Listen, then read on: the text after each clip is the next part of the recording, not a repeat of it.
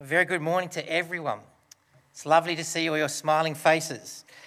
As most of you are aware, Michelle and I um, originally come from South Australia, and all my family, our parents, and all that live in South Australia.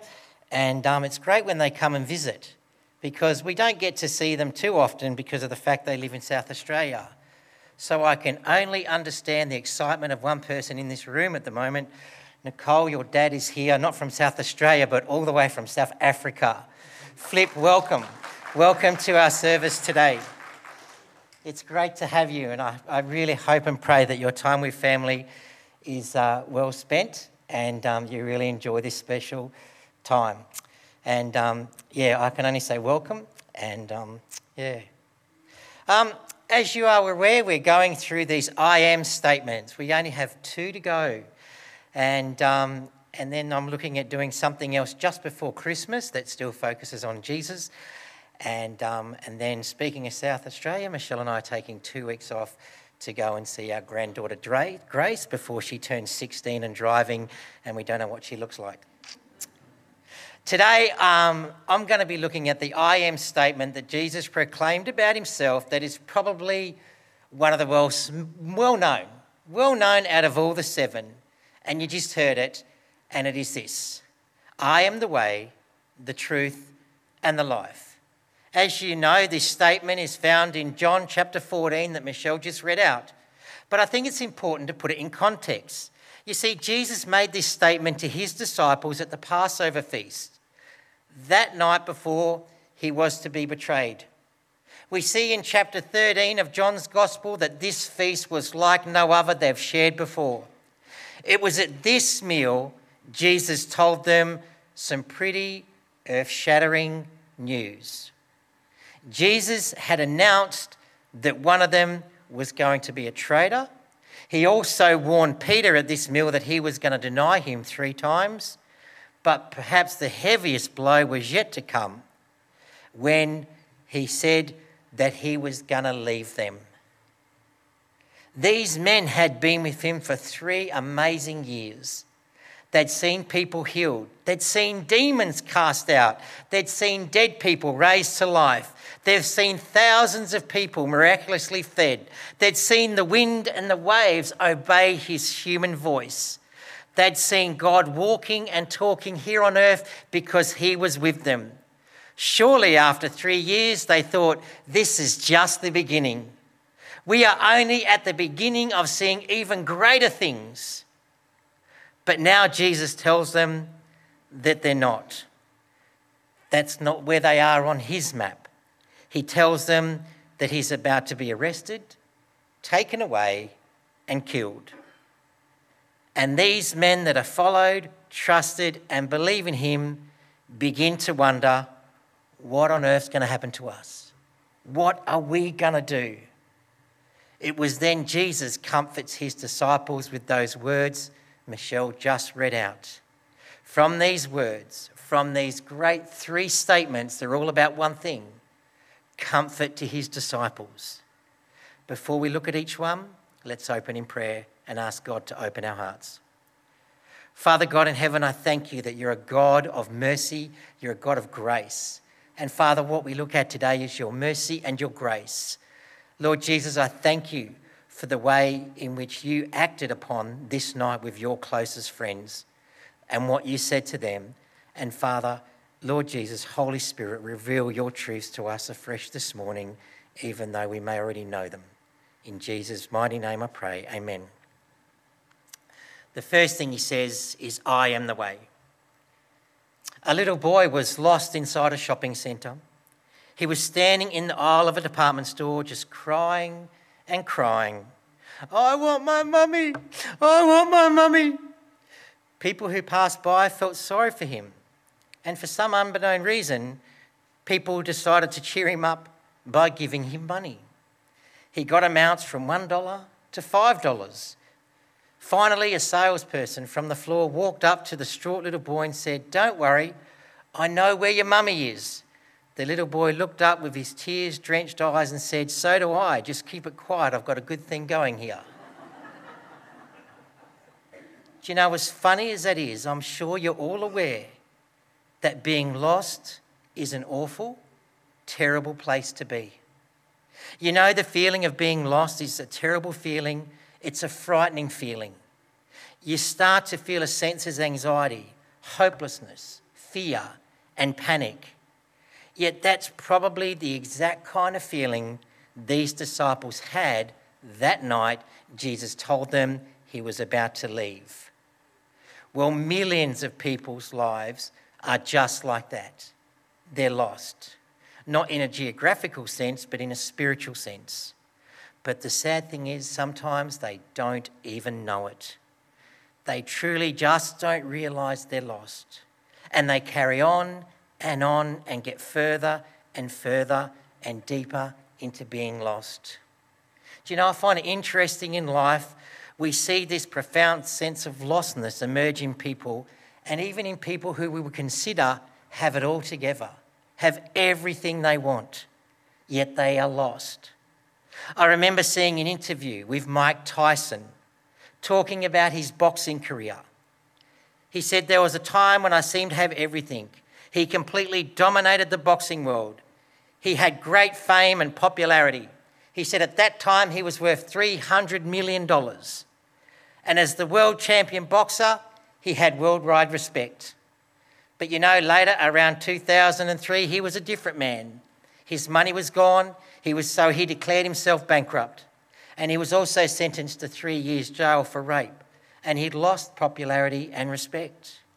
Then in the late 2000s, once he served his time, he came out of prison and made a comeback to the ring where he defeated Kevin McBride. Now, sometime later, when this interview was taking place, the interviewer put this question to him Have all these circumstances helped you find the true you? Have you refound who you are? Tyson's response is something I'll never forget. This is his response, word for word, because I wrote it out. Who am I? What am I? I don't even know. I'm just a dumb child who's been abused and robbed by lawyers. At this time in my life, I'm just a fool who thinks he's someone, but I'm not. I'm lost. Wow. This is a guy that had everything and he ends up in this position. Well, many people are in the same boat. Many people are confused. Many people are unhappy. Many people are lost. They are like sheep without a shepherd. But let's stop for a second focusing on other people. Let's bring it home. Let me ask you, how are you going? How often have you cried out something like that? How often have you been in a situation in life where you said, I'm lost, I'm confused, I don't know what's going on? How often have we been in the same predicament as those disciples at the table? How often have we said, Lord, I thought things were under control. Lord, I thought I knew where we were heading together, but now I'm confused. Now I'm lost. Sometimes we think we know where we're going. We think we know the path God has taken us on, but then something comes along in life at an instant something unseen, something unplanned, and something that knocks you completely off course. Lord, I thought I had everything planned out. I thought you and I, our future was certain together. I thought our future was clear, but now I've lost my job. Now I've lost my family. Now I've lost my health. Now I've lost my direction. I don't know where I am. I don't know where I'm going, and I don't know the way. Well, let me tell you, just like those disciples, we can feel lost, confused, and disheartened. Lord, we don't know where you're going, so how can we know the way? But look at Jesus' response or promise to his friends. It is the same to us. I am the way. Jesus made a message very simple. The first thing he said to them was this Do not let your hearts be troubled. That was his opening line to them. My friends, don't let your hearts be troubled. And then he told them to do something. Depending on your translation, it would say this. He told them to trust and believe. Trust and believe in what? Well, he told them that too. He gave them two identities. believe or trust in God, believe also in me. Let not your hearts be troubled. Trust in God, trust also in me. According to Jesus, he's telling his disciples heaven is a real place. It is not just a product of a religious imagination. Heaven is a place where God dwells and where Jesus sits today at the right hand of the Father. According to Jesus, he tells his disciples, Where I'm going is my Father's house. It's home for God's children. The Greek word translated mansion simply means rooms or abiding places. So we must not think of heaven in terms of mansion houses. It's unfortunate that some unbiblical teachings have come out that claim certain faithful Christians live in mansions while other ones just get by. That's not the case. When he was here on earth, Jesus was a carpenter. He built things. Now that he's returned to glory, he's still building. He's building a church on earth and a home for that church in heaven. Jesus Christ is now preparing a place for all true believers, a place that will be beautiful. Do you know, I remember a quote by Keith Green, the singer, and he said, If it took God six days to create the earth, yet he's been working on heaven for over 2,000 years, he said, This is a garbage dump compared to what's happening up there. Heaven will be a place that is beautiful. Jesus makes it clear in our text that he is the only way into that place. He is the path to truth which leads to eternal life. Without his path or without his truth, you will never discover eternal life. He says, I am the way. Jesus doesn't just claim to know the way, he claims to be the way. As you know, I'm still relatively new here and I'm still learning my way around Melbourne. One thing I've learned since being here is there are a couple of different ways you can actually get from Pakenham to the CBD in Melbourne. I've learned this because depending on traffic depends on which way Google Maps takes me. I've done the most common one a few times down the M1. Other times there was an accident on the M1 somewhere, and so one time Google Maps take me, took me through the EastLink. Another time a truck rolled over in the Burnley Tunnel. And that day, Google Map took me to St Kilda and then via Albert Park. Each route was different distances, took different lengths of time, but in the end, it didn't really matter. Why? Because each route got me to my destination. Each route I took, I ended up in Melbourne. Now, that may be true for a trip down the road to Melbourne, but the same is not true when it comes to our spiritual journey home. When it comes to heaven, there is only one road, we can take.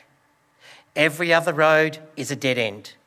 Yet more and more people, even many who would consider themselves Christian, believe that there are many roads that lead to God. People say that there are many faiths and many religions, and all of which have equal value before God. Here in the West, we live in a very multicultural society. That means there's a lot of different faiths around us and about us. Do you know, and I have to turn on your TV, and it's becoming more and more common to hear people talking about their pick and mix faith. They say, I like this about Christianity, I like this about Islam, and I like this about Hinduism. So I take a bit of it and I put it all together, and I came up with my own faith. I saw a news story just the other month about a Catholic priest that was brutally killed by Muslims. At his funeral mass, around 300 Muslims were in attendance at his funeral. The priest in charge of the church at the funeral mass was quite taken back by this. So he invited the Muslims to join in their up and coming Sunday service. He said, I'm going to make this Sunday an interfaith service. And he made this comment We will come together. You can pray to your God, and we'll pray to our God. Together, let's ask God to stop these senseless killings like this one. Let me ask you, is that right? Is that good? I remember in 2001, following the attacks on September 11, New York Mayor um, said, uh, he spoke about before the United Nations. In his speech, he mentioned that a typical day or a typical weekend for him was he'd visit an Islamic mosque on a Friday and a Christian church on a Sunday. And then he said to both groups, worship the same God but in different ways. Is he right? Do we worship the same God in different ways? Well, no. And there's one more. Even our own council. I hope I don't get in trouble soon. But even our own council has an interfaith department. How do I know? They've rung me. They've not only rung me, they've rung Lauren as well. They're wanting us to mix. They rang me and asked, How can we get um, our Christian church to have a group of Muslims come to our church? They wanted these Muslims to come and be a part of our youth group so that we can learn from each other. And then we were to go to their mosque. And her comment to me was this You genuinely believe the same thing, and in the end, all religions lead to God, don't they? That's our own council. And that department is still operating today. Let's face it, religiously, we're living in a confusing times and it's easy to get a bit lost. Today, people believe that as long as you're sincere in what you believe, as long as you do your best and be a good moral person, God will accept you in the end. You'll get home. But you won't, and He won't. Jesus says, I'm the way, I'm the only way.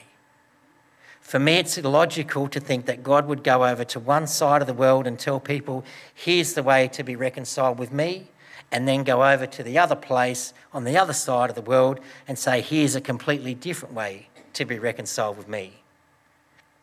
God isn't schizophrenic. There's only one way. Don't look for another path. Don't look for another way. Remember when Jesus said, I'm the door of the sheep pen? He said, Any other. How do you get into the sheep pen? He said, Those that don't use the door, those that climb over the fence are like thieves.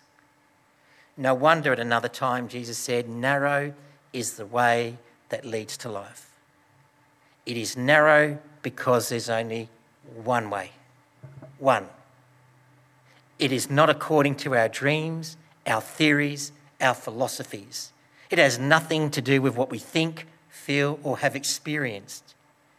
People who try to get into God or be reconciled with God using any other means are like those jumping the walls of the sheep pen.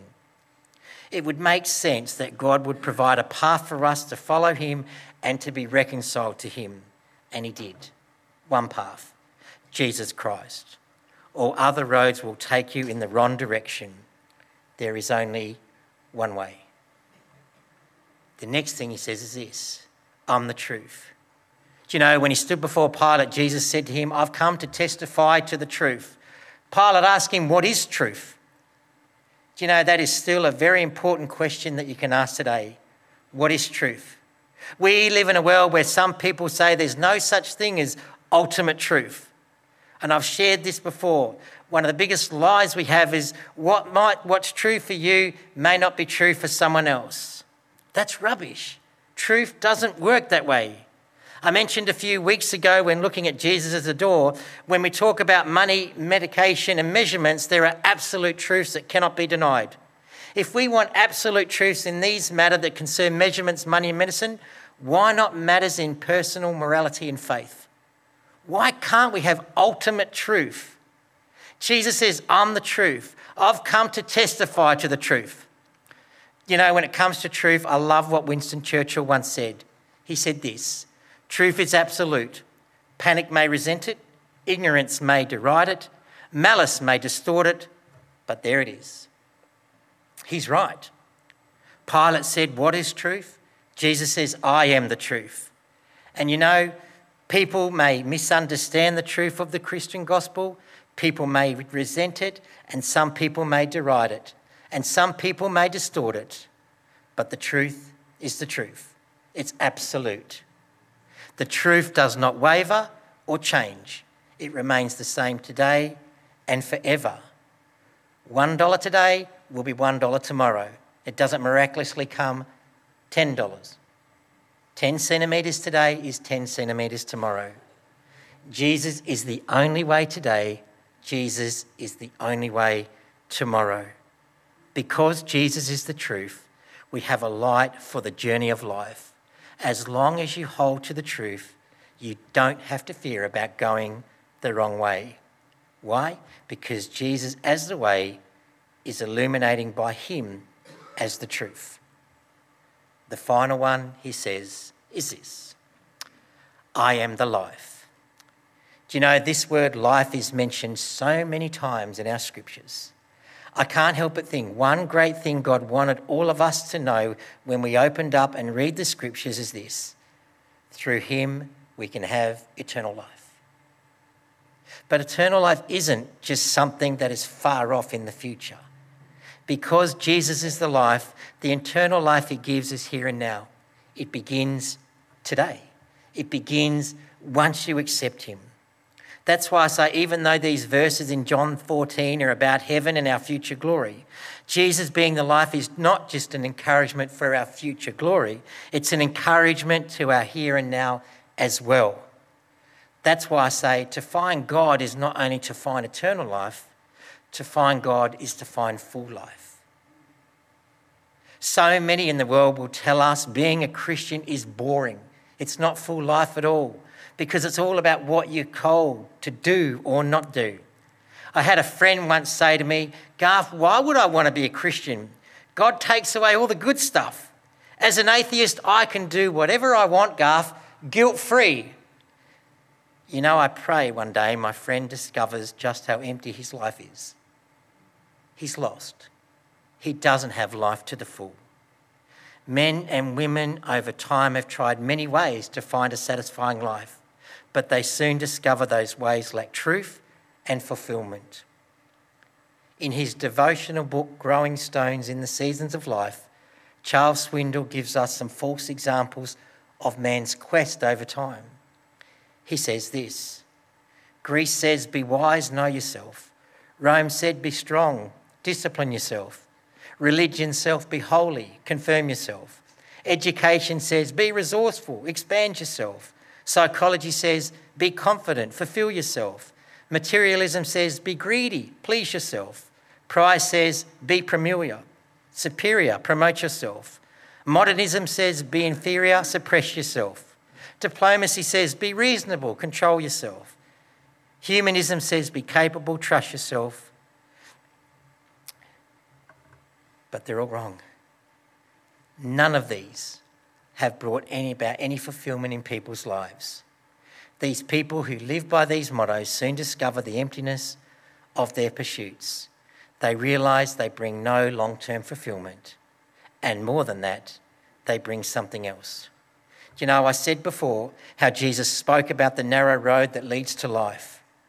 Well, in the same message, he also spoke about the broad road that most people are on. And Jesus tells us where that broad road led he said, to destruction. Do you know, every time I read Jesus' words about these two roads, I often think of the, some of the problems people on these roads are faced with, in how hard it is to get off. One of the main reasons is this Jesus says this road is broad and there are many people on it. I don't know if you've ever been in a situation um, where you've been with in a crowd or lots of people? Have you ever been to a concert or a football match or something and you're at the front of the line and there are a lot of people behind you and the gates open? You're pushed. Once everyone starts to move, you're pushed. There's nowhere you can go. And so when people are on this broad road, because there are so many people heading down the line to destruction, people just follow and are pushed. It was only a few weeks ago in Korea, people were killed because of moving crowds. When a crowd is going one way on a broad road and there are lots of people on it, it is so hard to break away. I used to try sometimes to be smart and funny and turn around at, at concerts or football games and go the other way. It doesn't work. You don't get very far. Another big problem with being on a road is it blocks your vision because all you see is people. I've done this with kids. I'll, I'll, have a group of kids in front of me and I'll get every kid to stand up bar one and I'll hold up a chocolate bar and I say to the kid, Tell me what's in my hand and you can have it. And they say, I can't, I can't see it. And I say, Why? What do you see? I said, I only can see people. And so I get them to sit down and then they can see it. When you are surrounded, when these people are on this road and they're surrounded by so many people, they block their vision they block it. So many people on this wide road are trapped. They're just locked in their confusion. There are people who are desperate to know a way out of their problems and confusions. They try drugs, they try alcohol, they try various religions, all in attempt to find solution, but it doesn't work. Do you know one thing I think of with this? This is a little bit hard. Why are there so many people on the wide road and so many on the narrow road? Because we as the narrow road have failed. We've failed. We should be the ones bringing these ones across. We know the answer. If you're my maths teacher and you try to teach me for a year 1 plus 1 equals 2, and at the end of the year I still believe 1 plus 1 equals 5, in some ways you failed as a maths teacher. Why are there so many on the broad road? Because we have failed. Jesus says, I'm the life. Jesus is the way off this road that leads to destruction, and He is the way on the road that leads to life and life eternal. Yes, Jesus is the way to eternal life, but He's also the way to a full life now.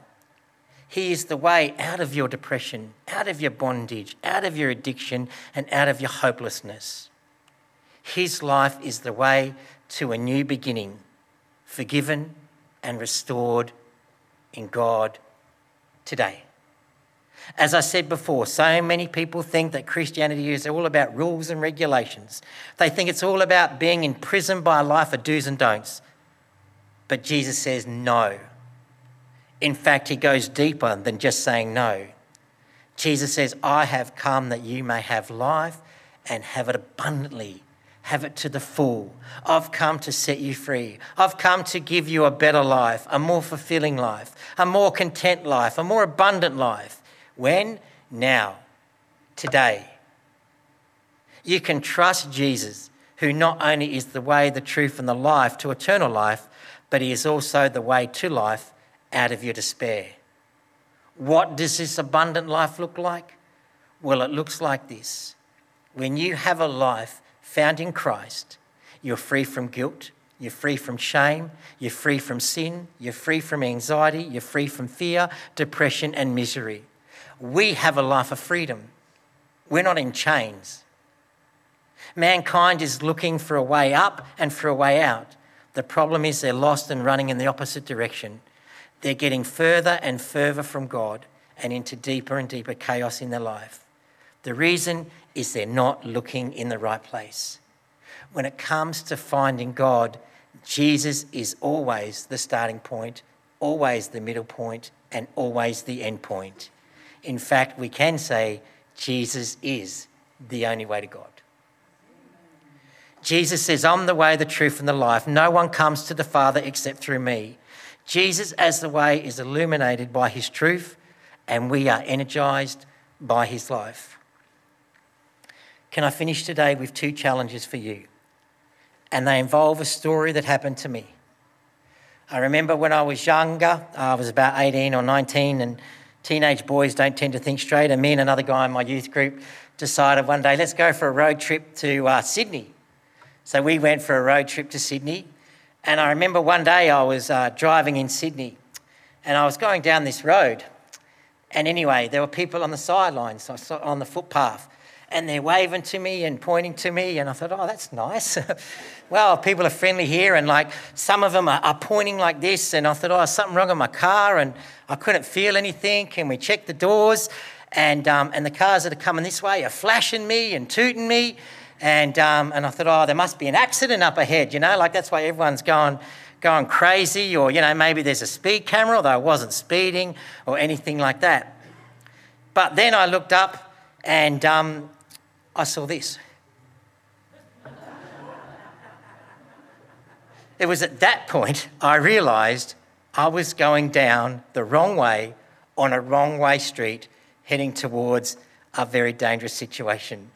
I had to make a U turn. All of a sudden, I was thinking, oh my gosh, I'm in danger here. Two seconds ago I was, and I thought everyone was really friendly in Sydney. But once I saw that sign, I changed. And so, with that in mind, I put this to you Who is Jesus for you? Have you been in that situation where you know your life is in danger? You are heading on a road to destruction. Do you know that because of the sin that you've done, that your road is death? Have you made and known that you're on the wrong road, going in the wrong direction, but have you made that U turn? Have you known that in your life you were once on that broad road that led to destruction, but you have made the decision to get off that danger and come over here through repentance? Do you know repentance means a turning around, or more correctly, repentance means a change of thinking. It's a change of thinking of what makes us right before God.